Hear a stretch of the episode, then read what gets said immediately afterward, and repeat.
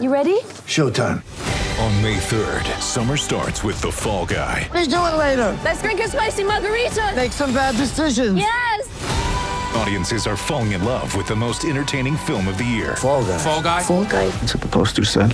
See Ryan Gosling and Emily Blunt in the movie critics say exists to make you happy. Trying to make it out? Because nope. I don't either. It's not what I'm into right now. What are you into? Talking. Yeah. the Fall Guy. Only in theaters May 3rd. Rated PG-13.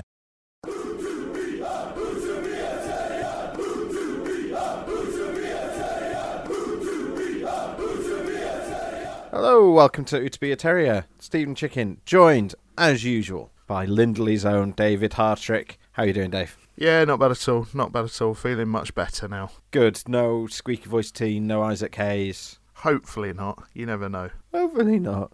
Well, we've got a one-all draw to talk about. What would you know? So, I think I've never seen a game where a game a game of two halves applies more than Huddersfield hmm. Town one, Swansea City one. I think Town were really, really good first half, particularly off the ball, but also dangerous on the ball. Had all the best chances in that first half, really. And then second half, I thought they were pretty bad, especially on the ball. And uh, it was no surprise that Swansea got their equaliser. Disappointing result in the circumstances, given how good that first half was, really, wasn't it? First of all, Yeah, um, I, th- I think they were pretty good, um, but they retreated a bit too far. Swansea regrouped massively at half time, came out, exploited a couple of areas on, on the pitch that were, to be frank, Town left them there to exploit. And mm. yeah, complete turnaround. Game of two halves, Saint. Yeah, I mean, we'll start with that first half. They the goal I thought was was merited. They had a really good start down. Their pressing right from the start was was superb. They were hunted in numbers.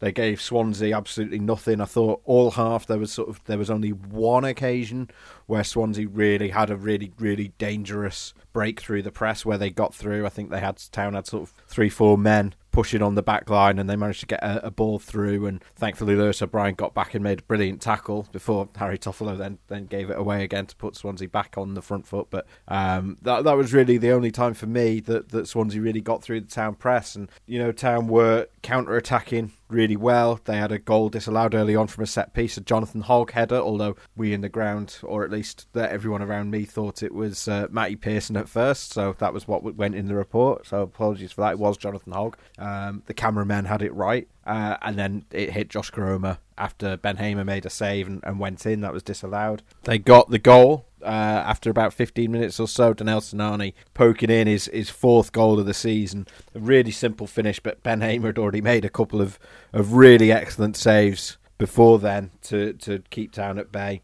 Uh, in the build up to that move, save from Ward, save from, from O'Brien, and then Sinani finally put it in. He also made a great save from from Lewis O'Brien. Speaking of squeaky voice teen, there he is. Um, that me, that is not Lewis O'Brien. Very much the opposite of a squeaky squeaky voice, uh, Lewis O'Brien. Um, no, had a, a magnificent shot that that Hamer did really well to turn over the bar.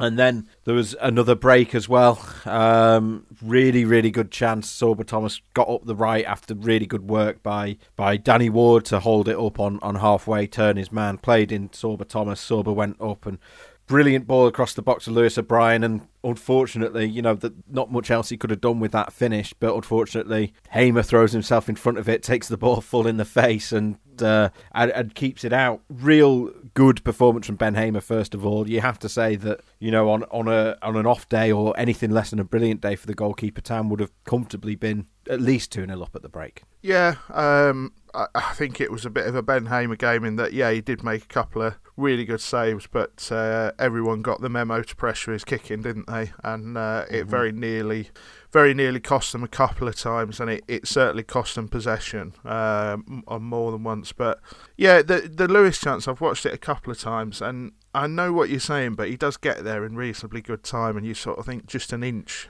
either side, an inch either side, and I, I think that's that's going past Hamer if I'm honest. But one of those things really, and I think that um, what was really good about that O'Brien chance specifically was it was clearly something tactically they'd worked on to break that press and, and get Sorba coming from deep and get him in the space to be able to do that. And yeah, it it was all going so well at one point. We were in the press room at half time talking to the examiners Mel Booth and Matt Glennon and various others, and we were all very sort of you know, very up on the half and all thought they deservedly 1 0 up, but, you know, could be two, could be three, even in, in, you know, you could push it that far. But none of us were really expecting to, to, to come out second half and it to go the way it did, really. We, we all thought there was an easy 2 0 win there um, mm. if Town wanted it, but yeah, didn't go that way.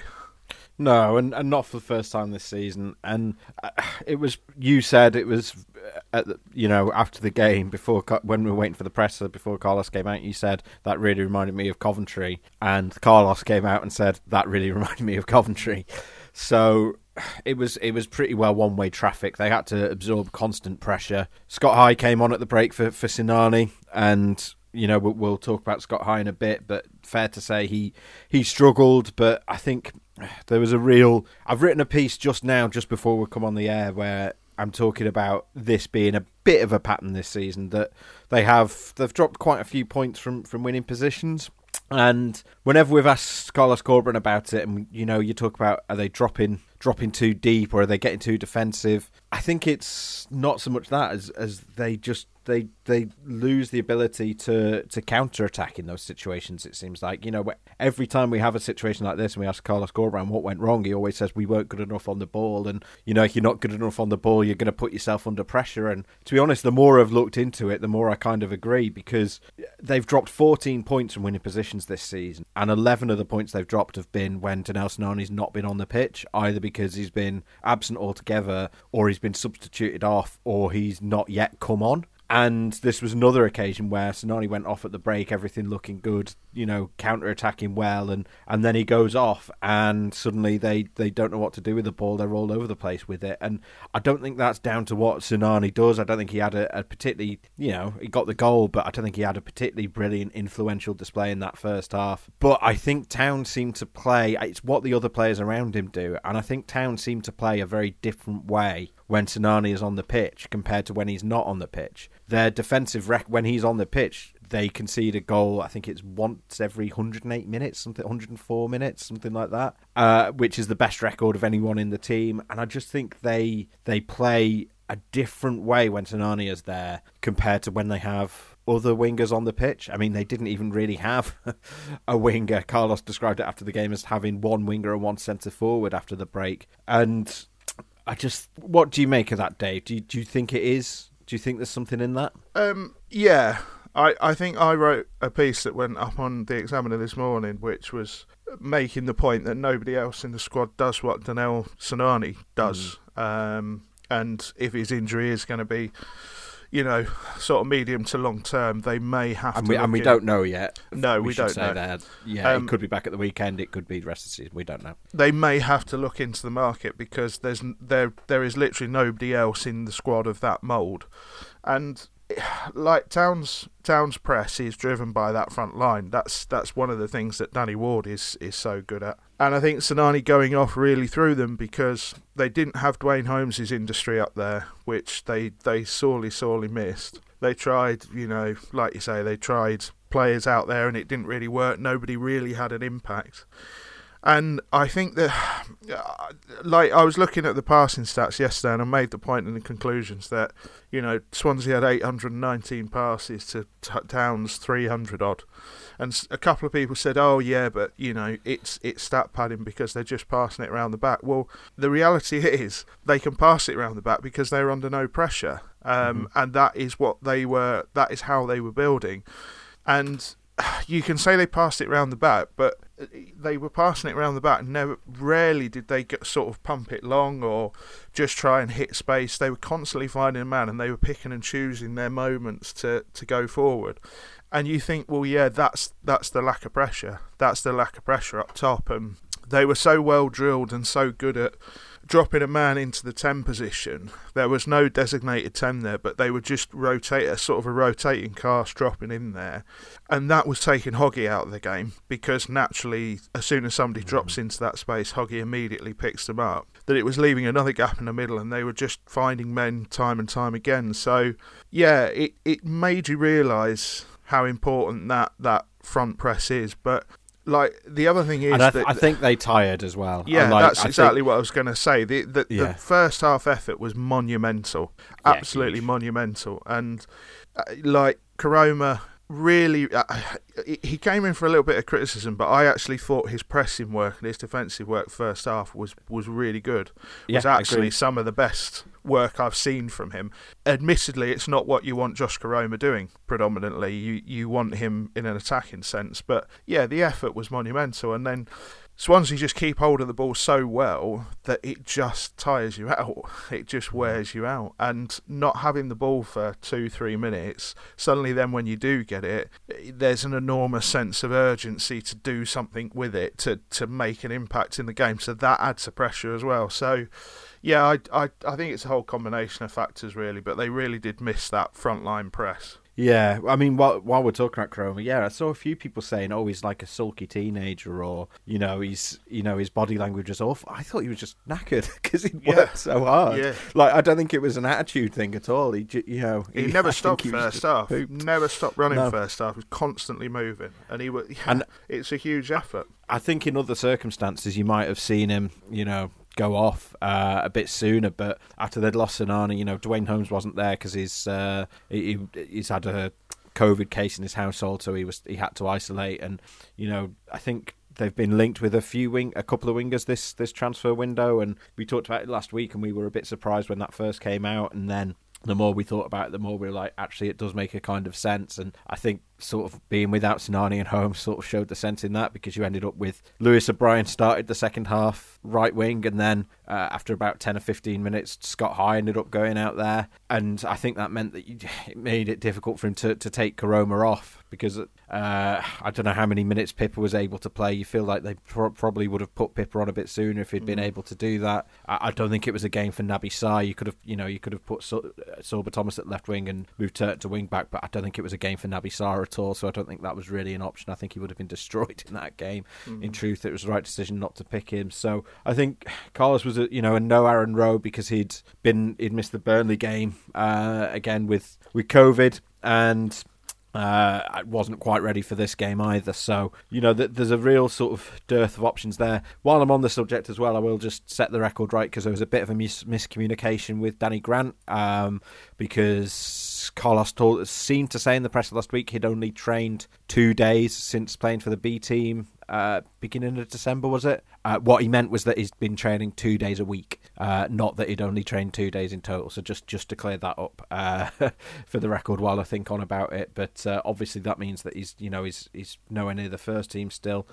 If Sinani is injured, as you say, they really do need to look in the market, don't they? Not just for someone to fill that wing slot, but pe- perhaps looking for someone to do that, that number ten role that he plays because they've only really got Holmes who is anything like Sinani in in either role. They, they basically they just need a threat from that side because, Hmm. uh, like I know Sorba's been brilliant, but he's only scored three goals this season, and two of them came in one game. Um, they need a, a, a genuine threat, and I think that Sinani's role as sort of a third of a winger. A, a third of a sort of inverted winger and a third of a ten. It's a very complicated and difficult role, really, um, and it, it's it's why sometimes you get frustrated because you feel like he's on the fringes of the game, but it's it's because he's he's trying constantly drifting into different areas, seeing if he can can affect anything. But yeah, there there is nobody else who fits that mould. You know, uh, Sorba Thomas is not the same player when he plays that high, and he's he's more of a winger. So then that upsets the balance of the other two and how they play. Aaron Rowe is is more of a wing back in truth. Um, he could play wide on the front three, but he's had the sort of injury where he's got to take his time. You can't just expect him to play, you know, even 60 minutes for five games in a row, really.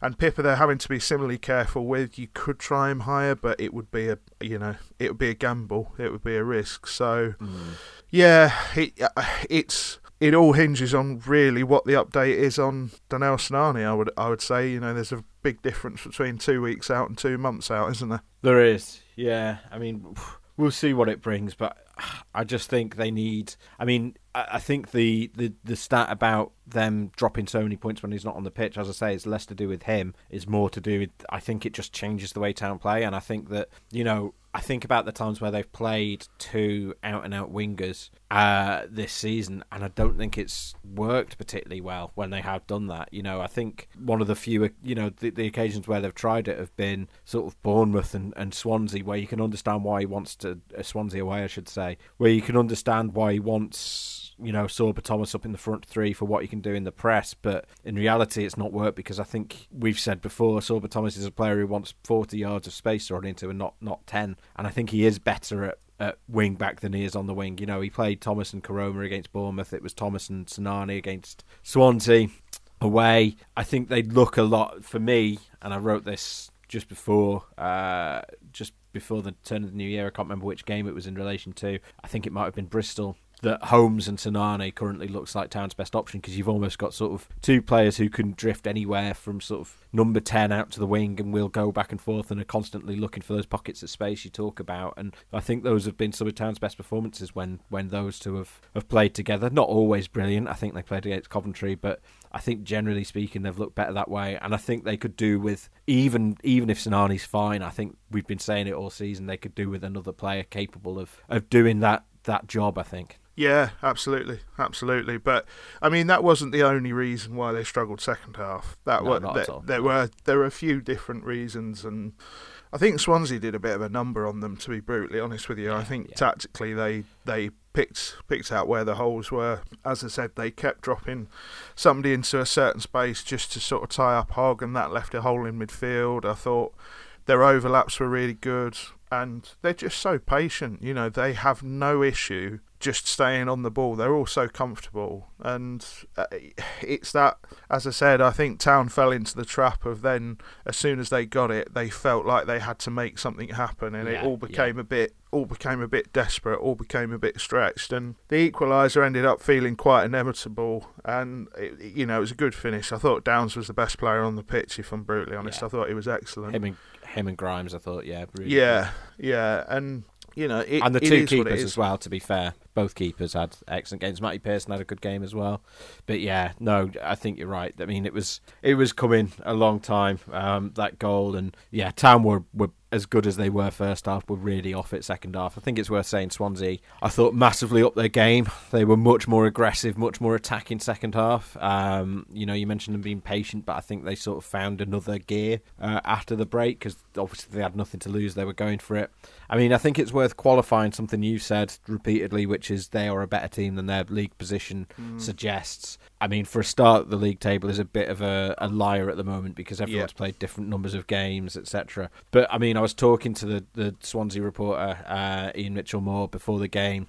Uh, good journalist, and I was asking, you know, what uh, what's been Swansea's issue this season, and you know they have played fewer games than anyone else for a start. You know they hadn't played for over a month before in in the league before Saturday, but he said that you know they dominate games, but they give away a lot of soft goals, which mm-hmm. sounds very familiar. Sounds a lot like Huddersfield Town last season, and so I think that when you get a Swansea performance where they, as they do, dominate games and they don't give away those soft goals, and in fact, quite the opposite, they saved a couple of goals that, you know, the XG for this game for Town is actually really high because all the best chances were, were theirs. And they they didn't let them in basically there are a few good saves from Hamer as we talk about maybe you could say Town weren't clinical enough as well uh, in that first half they really didn't create much until the last sort of 10 minutes second half but yeah I think as you say, Swansea did do a number. They they played well, but it's not to let Town off the hook. I, I, I'm I'm being a bit cautious here, and I'm trying to sort of emphasise the positives a bit, to be honest, because I'm a bit taken aback by the level of the reaction from a lot of fans uh, to this game. There's there's a lot of people treating this. I, I feel like forgetting that they did have that really good first half, and we've said it before repeatedly. But I feel like if you switch those two halves, everyone sort of goes away quite happy, saying, "Oh, they upped the game, they did well." Uh, I think it's. I understand where it comes from because they have blown a fair few points uh, from winning positions this season. When I, when you look into the numbers, when you dig into it, they're not really any worse than than most teams in the championship. You know, Middlesbrough have dropped more points, uh, a higher proportion of their points, and so have Stoke. Their own, you know, Bournemouth are not much better, uh, and neither are uh, a QPR, and they're both above Town in the table. So I don't think it's as bad as it feels, but they do. I think it's happened quite a lot because Town tend to score first uh, for a start, and as well as the tactical issues we talked about there. I mean, Carlos talked about he wanted to go. He, he realized, in hindsight, he said, "I wish I'd put Jordan Rhodes on sooner and gone two up top because we looked a lot better playing five three two than we did playing five four one." I think there's definitely something in that in there. Yeah, uh, yeah, very much so. I, I'm a, I'm a, I don't know. I sort of get the reaction, if I'm honest, because of you can't watch your side be outplayed for 40 minutes of a second half, really, and not come away feeling a bit down. Home, yeah. Um, yeah, particularly at home. I think you have to factor in the fact that it was a fiver for a ticket, so it was a huge crowd, biggest crowd of the season, 20,000 and 20,600 and something. I think that contributes to the mood because you've just got physically more people who've engaged with the whole 90 minutes. Mm. And I think that there is still. It, it it's difficult to gauge the town fan base at the moment because there are a lot of there are a lot of moving cogs at the moment. There's there's a lot of things off the pitch. There's a lot of things on the pitch. There mm. are people who are still quite divided over certain issues and certain players. There are still people, even you know, Town are seventh for flying this league. There are still people who don't think Carlos Corberán should be manager. There are other people who think he should be given a eight-year contract, Pardew style.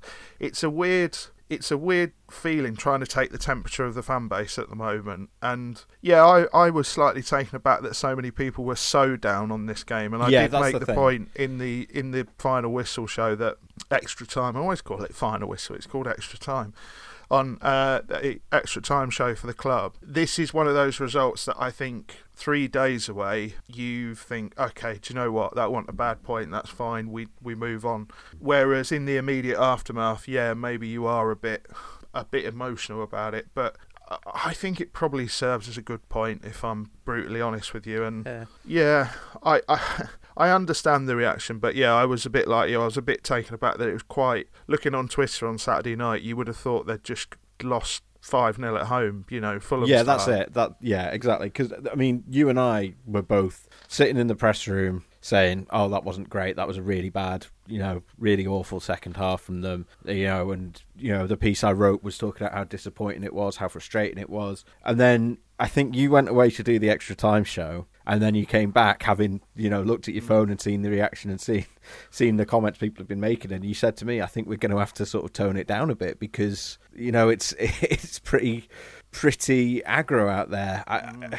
it's it's I don't know. It's I, I get it in in one sense. In in in as you say, it is for all the reasons you say understandable that people would be disappointed. But as you say, it was as though people had forgotten. Well, they're seventh and they're eight games unbeaten and had the better chances in that game uh, in the first half. An element of bad luck there. You know, not to say that you know not to get them off the hook for that awful second half, but I don't think it was it was nowhere near as dismal as the, as the tone might suggest on social media. Maybe it's just a case of social media or or you know our friends who message us who are not on social media were particularly uh, outspoken about it. But it, I don't know. It just seemed a bit a bit bit much to me. I think it's also reflect slightly reflective of something we've talked about before, but Town don't tend to do the middle ground much themselves. You know, like we, we've talked about the sort of extremes of Carlos Corberan's management, where it's either very, very good or we're really questioning nearly every aspect of it. We've talked about the extremes of the runs we've been, they've been on. They're on another one here where they're eight unbeaten. They've been absolutely flying. They've come through sort of mentally the most, the toughest part of the season, and and take you know had a clean sweep of points really. And yeah, it's I think it's quite reflective of of that that that I think the middle ground is not an easy place to be content with, if you know what I mean. When you've had Yeah. such highs and such lows over the last four or five years with with Huddersfield Town, and I think More lows probably than highs. Let's be honest. well, yeah, and I think our job as as writers and podcasters and analysts, etc., we try to stay neutral and we try to stay analytical. But I think we also have to respect the fact that it's an extremely emotional thing, and these are extremely emotional Yeah. reactions. And when you look at it, you go, "Yeah, okay, I, I, I get it." Yeah, yeah, fair enough. I, I mean, one player who came in for, for particular criticism was Scott High, who I thought had his worst game in a Huddersfield Town shirt. I don't think there's any hiding from that. We gave him three out of ten, uh, and that's not to overlook that he made a couple of really good passes.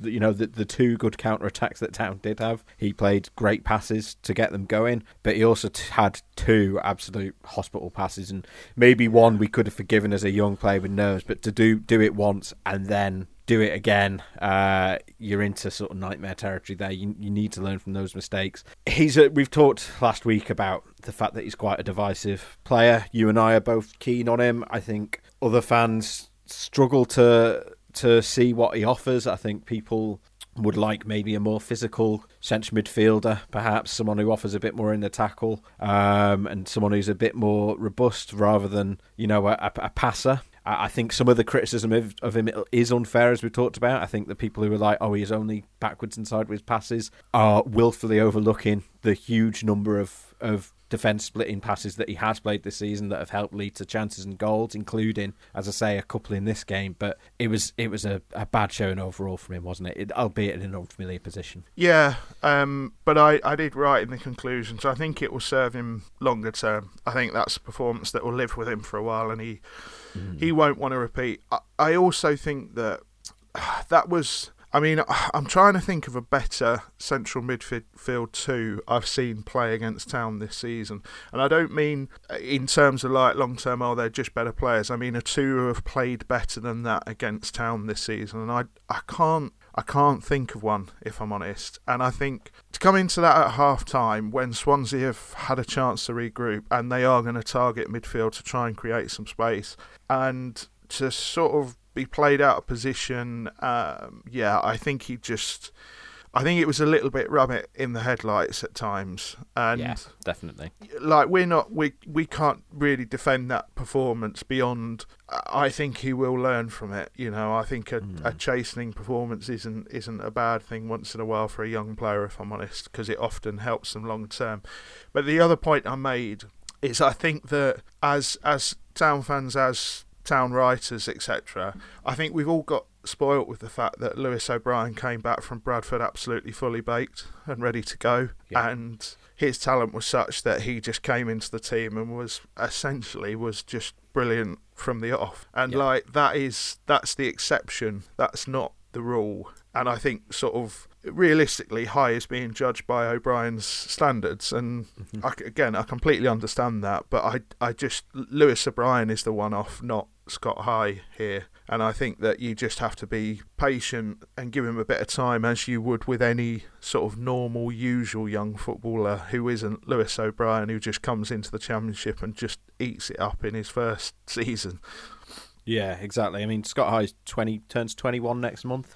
Uh, Lewis O'Brien turned twenty one uh, two months into his first season, October twenty nineteen. So you know that they're they're roughly the same age, and I think I think you're right. I think people forget how you know. T- 20 is no age in the championship these days, mm-hmm. you know, for, for an out for for any position. So He came off the back of that season at Bradford as well, and the season at Bradford was a relegation season, so they wouldn't. They decided not to do a Player of the Year, understandably, but there was universal agreement. If there had been a Player of the Year, it would have been Lewis O'Brien.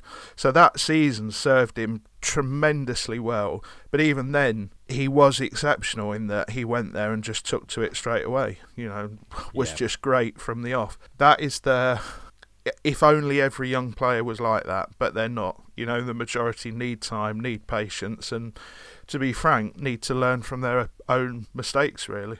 And on a more positive note, Lee Nicholls, brilliant again. Uh, I thought Matty Pearson had an excellent game as well. Tom Lees was really good. Uh, I thought Ollie Turton had a couple of moments, as, as he often does, but he tended to make up for them. Uh, and I thought was the right choice in that back three as opposed to, to Naby Sarr for, for the reasons we, we've talked about. I think Sarr just would have been passed to death in, in that game. I think you needed sort of Turton's mobility. He also sort of Carlos does value the flexibility. If you play Turton and then Swansea line up as you're not, you know, in a different shape, which they did against Southampton last week, then you can switch to a four if you want to, um, which is, you know, quite, a, I think for Carlos, quite an important uh, trait of his. But I mean, as we said at the top of the show, it was the two goalkeepers probably were the, were the men of the match, and Lee Nicholls was was fabulous again, wasn't he? Yeah, he's just he's just consistently good, isn't he? He's just consistently a seven out of ten, and that's exactly what you want yeah. in that position. And um, I I went back through the saves, and I don't think there's any saves there that you wouldn't expect him to make. But the difference is he makes them every single time. He he never he never makes a mistake. You know, he's never let Town down yet. And uh, yeah, the the I I think that it's almost sort of boring to say Lee Nicholls is good now, but he is. He's just really good, and I think it's another one where you go on a free transfer. You you got to take your hats off to the people who identified him and, and brought him into the club. Absolutely, yeah. I believe Paul Clements was behind that, the head of goalkeeping. Um, so yeah, big praise to him, and obviously working with him on the training pitch as well. Um, you just you know you're going to get a reliable performance out of him, and as you say, you know I only gave him an eight, and I was tempted towards a nine. The only reason I didn't was the reason you said, which is I don't think there were any saves there you wouldn't expect him to make, but all of them he made well. He was great on crosses as he always is. Um, just just an excellent performance, and I thought Lewis O'Brien had a really good game as well. You know, uh, again, and you know, we, we we talked last week about how sometimes I feel like maybe I'd taken for granted, and you know, I feel like he's probably the one player in that squad who, if I'm doing my ratings, I'll give him a six, and it's a six for Lewis O'Brien, not a six by anyone else's standards. But I thought first half in particular, he was he was so good in the press. He was really unlucky not to get a goal. Uh, he had one saved late on as well, which was, you know, I think you would have expected Hamer to make that save to be fair, but, you know, Hamer saved from him four times uh, in that game. And probably the one criticism we've had of Lewis O'Brien over the past few years has just been does he offer enough in the final third? But you could see, I mean, getting on, you mentioned him getting onto that Sorba Thomas cross in plenty of time. He absolutely caned it up the field to get onto that ball. I don't know if you if you had your eyes on him. Um, Yeah. He he absolutely caned it to get into the box for that for that delivery, and you know I think he's having a really good spell at the moment, Lewis O'Brien, and again another one that it's it's very long may it continue. I thought it was a, a difficult game to give the ratings for. I ended up giving a lot of sixes, um, and that was reflective of the fact that I think if I'd done it at half time, I would have given a lot of sevens and eights, and if I'd done it just based on the second half, I would have given a lot of fours and fives.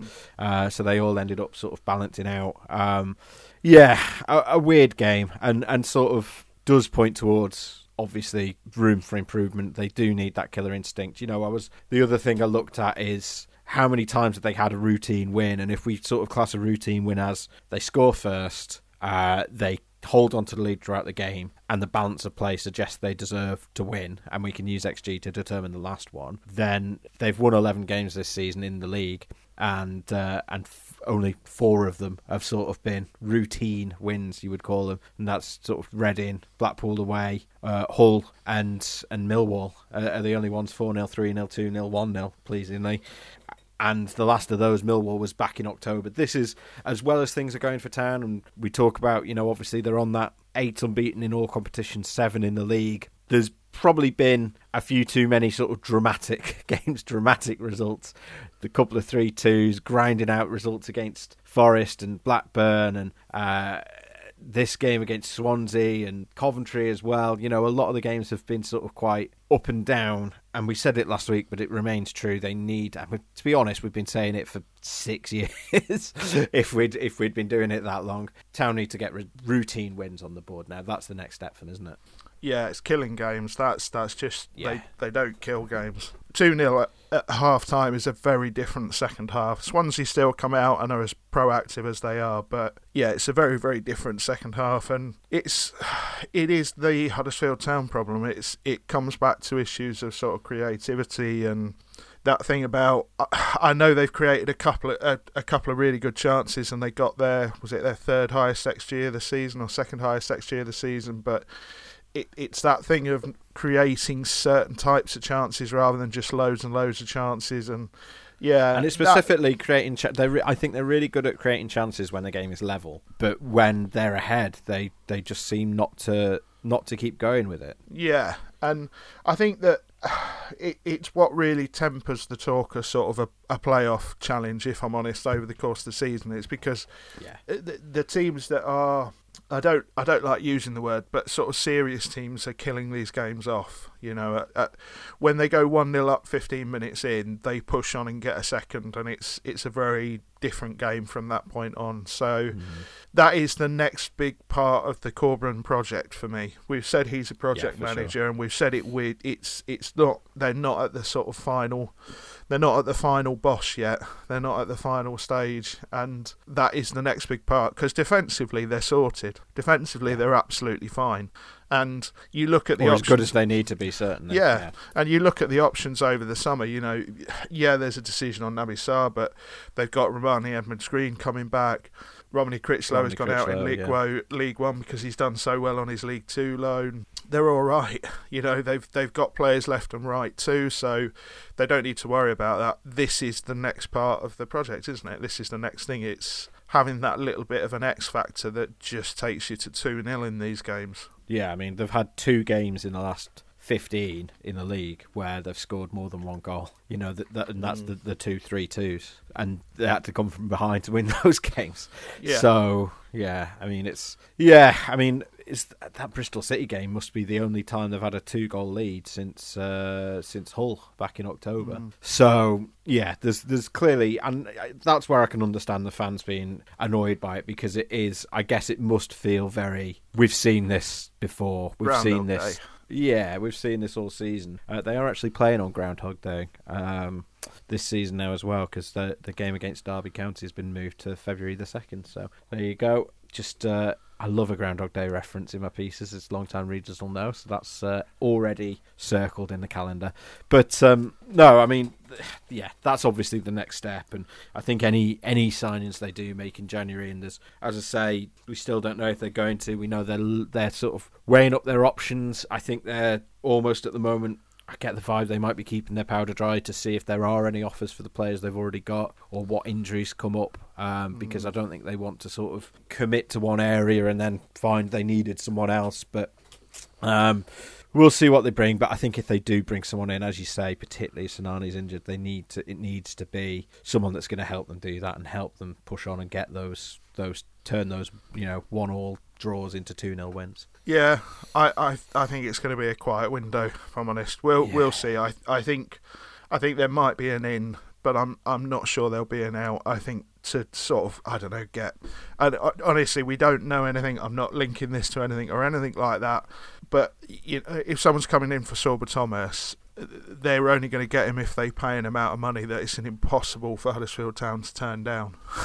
and if if you do get that level of money as a championship club, then nobody can really argue against you taking the deal. To be frank, so I, I think it's a bit of a weird window because I think COVID is playing a, a big part really because a lot of clubs are wanting to hang on to players that I think they would have been quite happy to lose at one point. We're back in that world of them worrying about their squad longer term over the rest of the season, etc. So I We've don't seen quite a few. Um, we've seen quite a few Premier League clubs recalling players from loans as well. Yeah, so I, I don't think it's going to be like a sort of you know one of those windows where there's loads going on and we come to the final day and it's it's rumor after rumor. I, it just doesn't feel like that sort of window across the board to me. Never mind with Huddersfield Town, but we'll see. It would be, I think, an in would be good because I think uh, it, more than anything, it just sort of livens the squad up a bit, doesn't it? And it gets the fans sort of engaged and everybody gets excited about a signing. That is just modern football, whether we like it or not. But I, I don't think it's going to be like, you know, four or five new names. There's going to be, there's not going to be a photo of three players holding a scarf in the centre circle or anything like that. It's, it's just not going to happen, I don't think.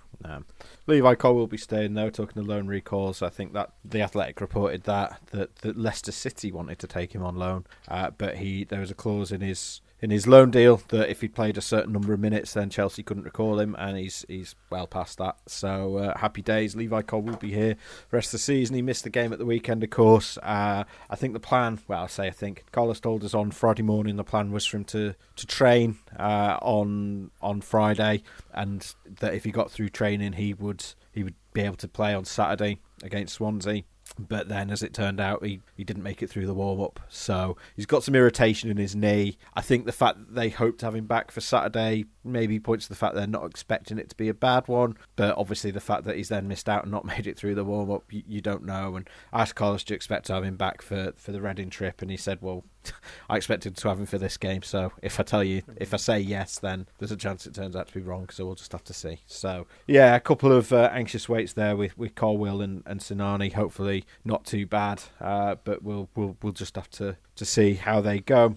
I mean, there's no updates on the, the takeover really. There's been some reports from the BBC about how the structure of the deal might might work if it were to go ahead with Marcus Evans, but I can't really, you know, say either way where you know whether that's accurate, whether there might be something else on the table. But uh, Dean Hoyle's name has come up again, obviously over the weekend. There was some. He, he, wrote his program notes in his role as, as interim chief exec. Mark Devlin had been doing that for the past couple of months. Obviously now he's he's left the club. This is the first home game Town have had since since Devlin left the club, and uh, he set a few things straight on the record by putting his side of the story forward, didn't he, Dave?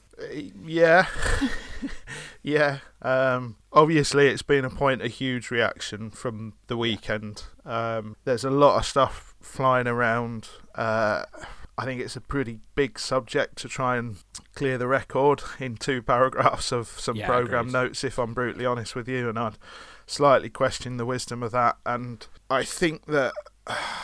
We we have to be slightly careful what we say here, just from the point of view of we have a relationship with the club. We have no sort of inside information as to the inner workings of the deal. We're not going to sit here and say we don't believe this or we think this or we think this behind that because we don't know. The one thing I would say is that if you use the word administration in any sense in football, that is a loaded term.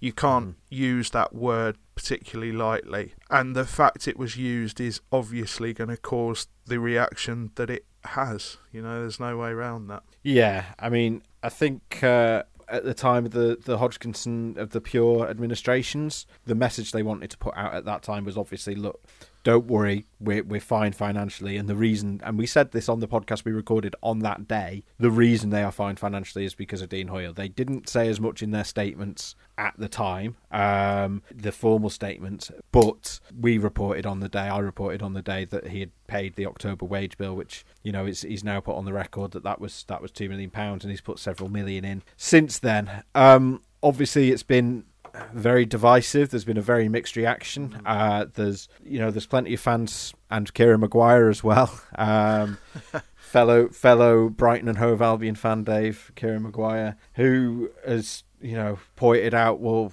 Hoyle has also taken out millions from the club over the past few years.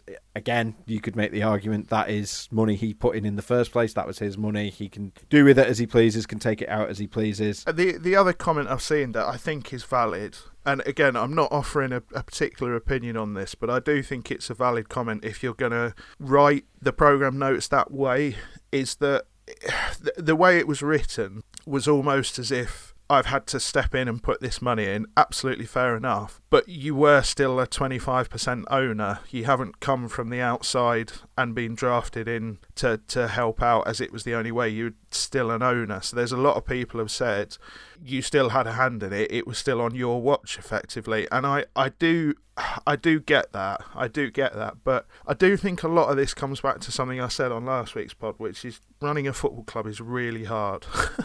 there is mm. uh, lots of legal ramifications, lots of legal questions and decisions that financially it's difficult. I think I can completely understand that the program notes being written in the way they were, which let's be honest, they were slightly inflammatory. There's there's no other way to, to say it really. It's always gonna it's gonna cause people to question things, and it's gonna it's gonna create what there has been on social media, etc., which is a lot of people sort of, you know, camping themselves on one side or the other, or reading more into it, or deciding that it's not actually that, it's this, or some bloke in the pub has sold them something else. It's just a little bit more fuel onto the fire, unfortunately, and I don't think it's going to go out anytime soon. I think as soon as we know what's happening in terms of the takeover, if it is indeed a takeover, or if it is investment or with a new structure. I think until that side calms down, there might be a bit more of this. If I'm brutally honest with you. Yeah, I mean,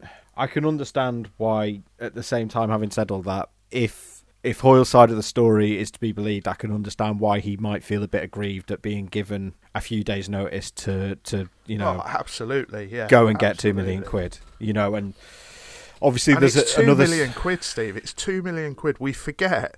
I think because we're talking about football, I think we just go, it was only two million quid. Two million quid, I've checked my bank account on more than one occasion and I can confirm it's a lot of money, two million quid, much And- more than and- I have.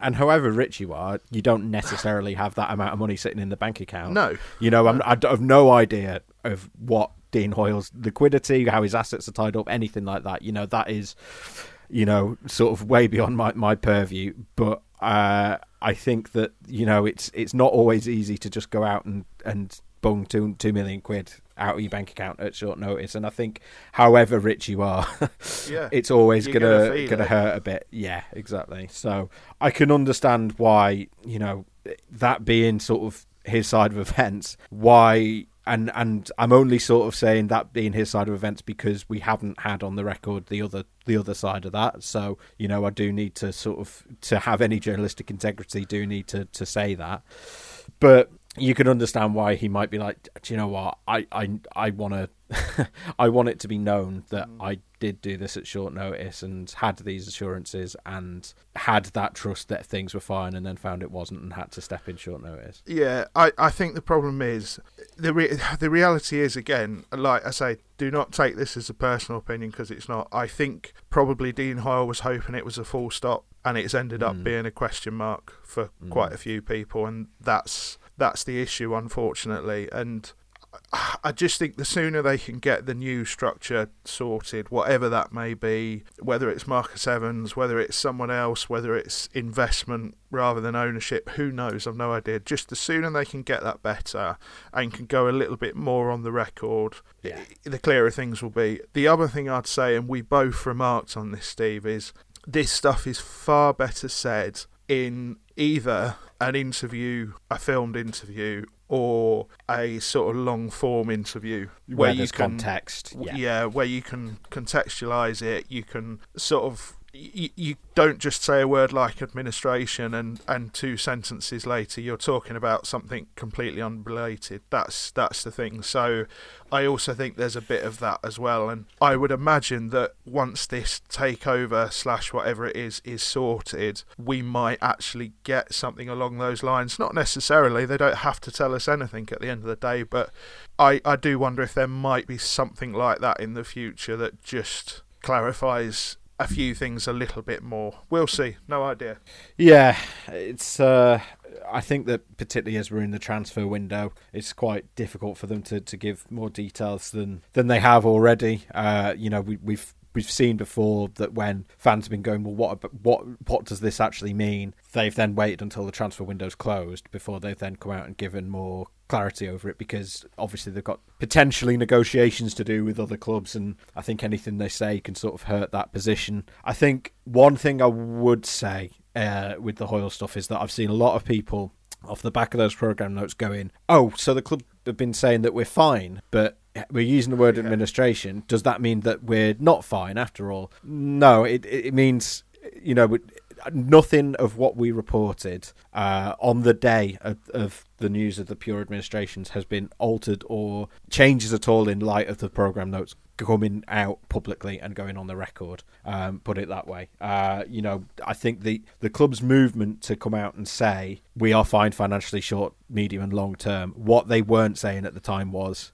You know themselves was because of Dean Hoyle, because Dean Hoyle is here and is willing to put the money in. You and I said that, but not everyone reads and listens to everything you and I do. Weirdly, Dave, I don't know why they don't, That's but but but you know, yeah, and we can call them that because they're not listening. Uh, but but I think because the club hadn't come out and added that caveat, and I can understand why they wouldn't. But Um, that, that goes back to the point I was making that you can't use that word Yeah. without it essentially detonating like a you know like a bomb in, in certain areas and I think that is what has happened and I think you have to go fair enough. I mean we it, it's a difficult situation because we don't know things because these things are private matters. These it's With the takeover, yeah, yeah, yeah. yeah. Um, I mean, well, because they're, you know, everything as we talked about with takeovers, it's all it's all non-disclosure agreements are signed. Nothing can go on the record um, until things are done, and there's good reasons for that. We talked about it either last week or the week before. But you know, plans do change in football. pl- Plans do change in business. Those are the two areas where mm. notoriously plans can change overnight, and things can hit snags. Things can you can think one thing's going to happen, and then another thing happens. And I think this is a good example, as good an example of any, is that I think sometimes there's times where giving fans all the information can be worse than sort of saying nothing. And I think with any takeover, any negotiations, and it's not just a Huddersfield Town thing, it's it's pretty much every club. The negotiations tend to be behind closed doors and no one knows what's happening until almost the moment it happens. You get whispers, you get you know who's in talks, you know what roughly what they want, but uh, you don't know the full details until it's done. Particularly if there is going to be a partnership or an investment rather than a, a whole takeover. I think if it were to be a, a, a complete 100% takeover, I think maybe things might be a bit more straightforward. But there's a lot to hammer out. I think if they if there were leaks all over the place from the club, it would serve no one. It certainly wouldn't serve their purposes um, because,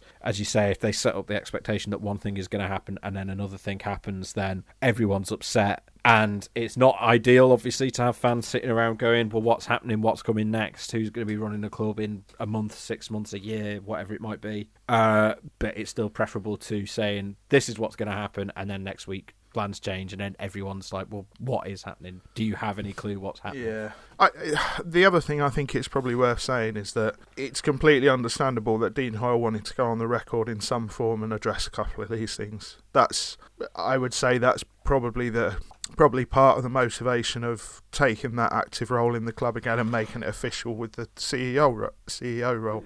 And that's Well, I mean, there was there was a key line which was in that program notes, which is I've read some suggestions. I only stepped in to secure my financial Yeah. position, but that's not true. I mean, Yeah, so you, I can completely understand him wanting to go on the record and, and clear some of this stuff up. I think the problem is, as I said, I keep saying it, but I think a lot of the discourse has come back to the use of a single word, and mm. I think you probably, if you're on town side of things and you're on Dean Hoyle side of things, I think you probably have to accept that because, like I said, you can't use that word without it being an incredibly loaded term. You can't Yeah. use it lightly or in passing. So it is what it is. I think everybody just moves on, and here's hoping the Derby programme notes are just about pedal for pounds. Yeah, it's worth mentioning pedal for pounds. To Mm. be fair, was it uh, the Bristol City home game? They're sort of targeting for that. That Yeah. I think it's at the first weekend in May. Um, it'd be the last game of the season, in fact, wouldn't it? So Yes, good Um, that it's back, I would suggest. well- good that it's back. hopefully not the last game of the season, but you know, the last last game of the regular season. No, I mean it's a wonderful thing. It's raised hundreds of thousands, hasn't it, over the years? And um, you know, I, I think if you're if you're looking at getting involved, and obviously now that now's the time to get training. Lots of details still to be uh, confirmed. Obviously, that's still a tentative date for now, and these things can change as we know from the past two years in general. Uh, but I think they're sort of trying to give people notice as much as they can there, so that people can can get on the bikes and start Yeah. training for it. And uh, yeah, congratulations and bravo to you. Congratulations is the wrong word, but bravo to you. Hats off to you if you are going to be one of the people looking at taking part of that. Reading at the weekend, my least favourite away trip of the season. Um, just for logistical reasons. I don't. Our seats in the press box are dreadful. Uh, it's as far as you can go without it being an overnight trip. Uh, I, I don't. I, I nearly got locked in the stadium a couple of seasons ago uh, and had to pound on a door to be let out. Don't enjoy going to Reading, uh, but nonetheless, very winnable game for Huddersfield Town. Yeah, it is. Reading are, pretty pretty rotten all in. Um, Yeah. and I think we, I think we were uh, before the start of the season we were tipping them up as they they could be in trouble. I think there's a few chickens come home to roost there. You town need to win their home games and draw their away games. They've got to do it the other way round this time. But Yeah, yeah. it's, it's yeah, it's a very very winnable fixture, and they've also just they're coming off the back of a right sucker blow as well. You know, losing in the 95th minute to Middlesbrough. Mm. Yeah, it's there for the taking. It's there for the taking, I'd say. Yeah, I think, as you say, a rare away game where you where you target a win. I think Yeah, definitely. less than a win there will be will be pretty disappointed to be honest. And interesting the way the fixture list is shaped out because you know that they've got. I think that's the first of five home games in inside a month. The Swansea game was, um, if you include the cup game. Uh, so they've got quite a few home games coming uptown. So you know, it really is a chance to keep the momentum going, get points on the board. Hopefully, they can sort out some of those those issues we talked about uh, on and off the pitch. We'll see you next time. Get on examinerlive.co.uk for all your updates. Goodbye. Goodbye.